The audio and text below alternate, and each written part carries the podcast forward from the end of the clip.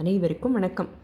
இன்னைக்கு வரலாறாக இலக்கியமான்னு யோசிச்சுக்கிட்டு இருந்தப்ப தோழி ஒருத்தர் இந்த பாத்திரத்தை பற்றி சொல்லுங்களேன் அப்படின்னு சொன்னார். உடனே மனசு முழுக்க இவள் வியாபிச்சதால தான் இன்னைக்கு இந்த பதிவு.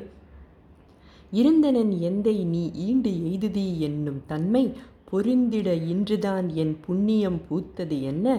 அருந்தவத்து அரசி தன்னை அன்புற நோக்கி எங்கள் வருந்துரு துயரம் தீர்த்தாய் அம்மானை வாழி என்றார். என் தந்தையே நீ இங்கே வரப்போறேன்னு கேட்டு உன்னை எதிர்பார்த்து தான் காத்துக்கிட்டு இருந்தேன். நீ வந்துட்டதுனால இன்னைக்கு தான் என்னோட தவம் பலிச்சுது என்றாலாம் அந்த அருந்தவத்து அரசி. தாயே வழிநடையால் ஏற்பட்ட களைப்பை உன் உபசரிப்பால் நீ தீர்த்துட்ட நீ வாழ்வாயாகன்னு சொன்னானா ராமன். அருந்தவத்து அரசி. கம்பன் இவளுக்கு கொடுக்குற அடைமொழி வால்மீகியோ தபோநிதி அப்படிங்கிற இவள் வாழ்ந்த இடம் மதங்க முனிவரோட ஆசிரமம்.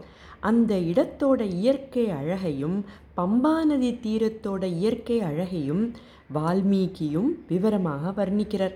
கம்பன் அந்த இடம் சொர்க்கலோகம் போல இருந்தது அப்படிங்கிறான். எண்ணிய இன்பங்கள் அன்றி துன்பங்கள் இல்லையான புண்ணியம் புரிந்தோர் வைகும் துறக்கமே போன்றது அன்றே. துறக்கம்னா சொர்க்கம். அப்படி இருந்துதான் அந்த ஆசிரமம். ஈசனும் கமலத்தோனும் இமையவர் யாரும்? எந்தை வாசவன் தானும் ஈண்டு வந்தனர் மகிழ்ந்து நோக்கி ஆசு அரு தவத்திற்கு எல்லை அணுகியது. ராமர்க்கு ஆய பூசனை விரும்பி எம்பால் போதுதி என்று போனார். அப்படின்னு இவர் ராமர்கிட்ட சொல்கிறாளாம் சிவனும் பிரம்மாவும் நீ வந்து இறக்குற காலம்லாம் நெருங்கிருச்சு. ராமன் வருவான். அவனுக்கு பூஜையெல்லாம் செஞ்சுட்டு கிளம்பிவான்னு சொன்னாங்களாம். ராமன் விஷ்ணுவோட அம்சம் அப்படின்னு கம்பனோட அருந்தவத்த அரசிக்கு தெளிவாக தெரிஞ்சிருக்கு பாருங்க. கம்ப ராமாயணத்தில் இவளை பற்றின பாடல் ஒன்பது தான். ஆனால் கம்பர் இந்த ஒன்பது பாடல்களை ஒரு தனி படலமாக அமைச்சிருக்கார்.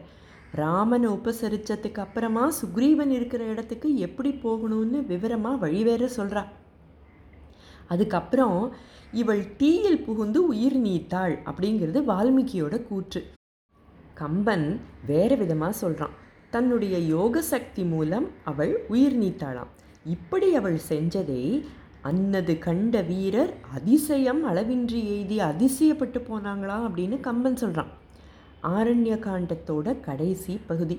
என்னவோ ரொம்ப நாள் பழக்கப்பட்ட மாதிரி தான் இவளும் ராமனும் பேசிக்கிறாங்க. ராம பக்தியில் மட்டுமே மூழ்கி அவன் வரவ ஆவலோடு எதிர்பார்த்துக்கிட்டு இருந்த இந்த பெருமாட்டியார் யாருன்னு உங்களுக்கு நல்லாவே தெரியும். தப்போநிதி சபரின்னு வால்மீகியாலும் அருந்தவத்து அரசி சபரி அப்படின்னு கம்பனாலும் பாடப்பட்டவள் அப்படின்னு நான் சொல்லத் தொடங்கிய ஒரு நிமிஷத்திலேயே உங்களுக்கு நிச்சயமாக புரிஞ்சிருக்கும். இன்ப துன்பத்துக்கு அப்பாற்பட்டவங்க மனசில் பெருகி வர அன்புனால் வணங்குவாங்களே தவிர இது வேணும் அது வேணும் அப்படின்னு நினைக்க மாட்டாங்களாம்.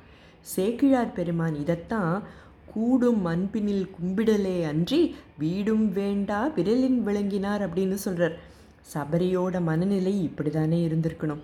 இந்த யோகினியை பற்றி நமக்கு தெரியும். ஆனால் கம்பனோட பார்வையில் இவளை பார்த்தா நல்லா இருக்குமே அப்படின்னு தோணினதுனால தான் இன்றைய பதிவு. முடிவில்லா தேடல் தொடரும். நன்றி வணக்கம்.